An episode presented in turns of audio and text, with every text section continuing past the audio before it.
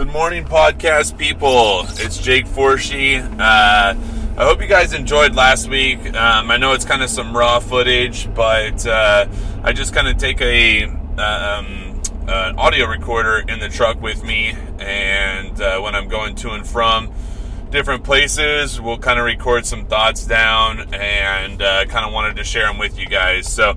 Um, let us know uh, what you like. Uh, if I need to get a better audio quality for you guys, I'll work on that. Um, but this is kind of the easiest way for me to get some information out there. So, what I wanted to talk about this morning on Mondays with Jake um, is a couple things surrounding recruiting and uh, the college selection process. So, um, these are just a couple things that have come up for us recently with some of our athletes and trying to help them get placed and uh, you know realize their dreams. So um, the first thing I want to talk about is creating highlight films, and I think this is something that a lot of kids just don't get a whole lot of direction on, and they end up putting together you know their highlight list of plays. Couple things we see with this. One the the highlight film ends up being way too long. So i can tell you that for the most part, unless you really catch a coach's attention in the first three plays, they really aren't going to watch any more of your film. By play number three, they're going to know if they want to watch any more or not. So that tells me that your best three plays really need to be in those first three plays. Along with that, though, there's a couple things to keep in mind. Now, depending on position, you really want to show a coach that you can do multiple things. So, say in your offense, um, you're a pass catcher, um, you're an X receiver um, who you know runs runs deep, catches touchdowns. That's awesome. That's great.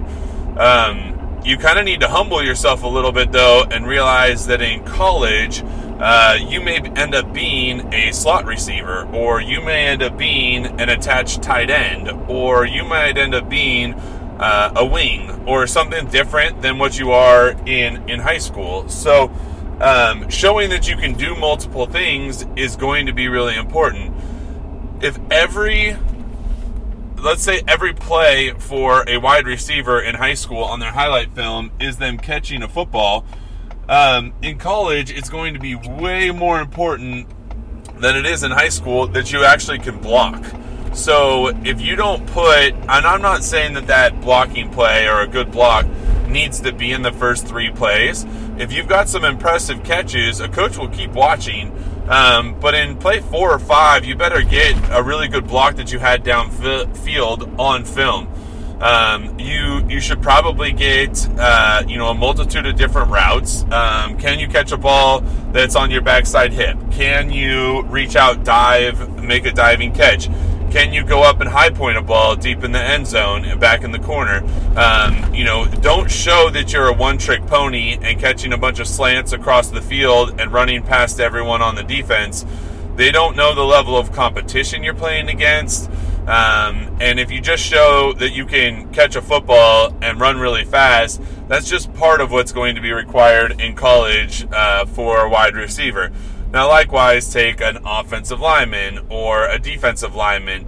Can you run block? Can you pass block? Um, you know, can you can you play the run? Can you um, you know do you do you know how to get off the ball? You know, I think that it's important that you know even if it's a good play where say you made a sack or you um, you know you chase down the quarterback get a quarterback hurry something like that if a coach is watching and they see that you're really slow off the ball and nobody blocked you that's not really like a highlight play. Yes it is for you and for your family and and for your career but for a co- college coach who's watching and your the best thing you could come up with to put as play number one was a sack that you were slow off the ball and didn't get touched by an offensive lineman. That is not a highlight. That's that's just the offense messing up and um, you know missing an assignment and letting you through the line. So you know, like really think about what it is that you're sending to college coaches in your highlight film. Can you actually play football? Um, I had a recent situation where uh, a defensive back kid from the gym uh, you know, sent gave sent me his highlight film before he sent it out, and the very last play on his on his highlight film was, and it was probably I don't know three or four minutes long. Um, he he probably listens to me a little bit more than some, so it might have been two minutes, but either way, you know, he's a defensive back, and the last play on the highlight film is him backpedaling, uh, you know, going towards uh, a post route and then you know, and then switching to a def- uh, switching to a receiver that he needs to basically break up the ball in the corner of the end zone. But what you see in the in the highlight film is that the kid can read a quarterback while he's dropping uh, into space, and he can he can also flip his hips around, and it showed really good hip movement really good change of direction ability. And, you know, I texted him and I told him, hey, I really think we need to make this, you know, play number two or three in your highlight film because I think this is what coaches would want to see out of a player like you. Um, you know, be honest with yourself. Be be self-aware. If you're, uh, you know, if you're a, an offensive lineman and you're you know you're showing a bunch of pass blocking stuff but you're trying to get recruited by teams that run the ball um, you know, I'm gonna I'm gonna expand on this one a little bit later, but if it's a mostly running team and you're showing a bunch of pass blocking skills in your first five plays, um, you know the coaches get the idea. You can pass block, okay? That's something checked off of our list. But can you down block? Can you inside release to a linebacker? Can you reach block? Can you do different things, or are you a one-trick pony? At linebacker, can you cover in space? If we needed you to, to cover a tight end can you do that? If you're a Mike backer in high school, you might be an outside linebacker in college. So, can you detach from the defense and cover a slot receiver if our package isn't right? Can you, you know, like uh, how many different things can you do? Because that's how you're going to get on the field in college. Um, in colleges, we always we always tell athletes, you know, the the best way to get on the fi- on the field is to win on special teams easiest way to travel, um, easiest way to become a part of the team is to be able to play special teams. So um, don't be afraid to put a special teams play on there. You know, if you're um, maybe not like blocking for PAT or something like that, but but if you if you have a good downfield tackle on special teams as a gunner or something like that, um, get that on film. That's that's going to be important to a college because they know recruiting, um, you know, a wide receiver, or a defensive back in high school that they're not coming into play, uh, you know, day one. They're coming in to develop. But if they know that the kid's got experience on special teams and can make an open field tackle like that, you are going to have a much much more likely to actually travel with the team, be a part of the team, and get an opportunity to play for that team. So, um, couple other things I wanted to talk about, uh, and I, I touched on this a little bit earlier, but is you know trying to be self-aware of who you're marketing yourself to. So. Um, you know, we had a situation come up this past year, and it's come up in the past too, and I touched on it a little bit before, but you might not play the same position that you did in high school. So, um, you know, we have kids who play for really small schools that they play, you know, running back and middle linebacker at a 2A high school. Um, you know, you're you may not be a college running back. You might not be a college linebacker. You might be a college strong safety. Um, but you know, like be be aware of that. And how do you how do you get yourself? How do you get film that makes someone believe that you can play a different position on the field than what you did in high school, knowing that you likely won't play that position in college? Uh, you know, likewise, we have people who are, um, you know, we, we have a, a, kid right now who plays defensive end. Um, but but truly, he's not a defensive end in college. He's he's a three technique. He's a defensive tackle. Um, but you know, like, are you marketing yourself to the right schools? A lot of schools play with a true nose and two outside uh, two outside rushers. Um, and sometimes those outside rushers are outside linebackers, or at least one of them is. They've got a run stopping defensive end on one side, and they've got an outside linebacker hybrid type on the other side to rush the passer. So if if that's you know if you're upset because you're not being recruited by such and such team or they didn't they're not giving you the offer they're not giving you the love like they did to the kid across town be self-aware of the fact that maybe that's not your position. Just because it was at your high school doesn't mean that that's what you're going to going to play in college. And maybe that college doesn't even use that position. You know we have uh, some slot receivers that uh, you know that think you know want want to be recruited by such and such school.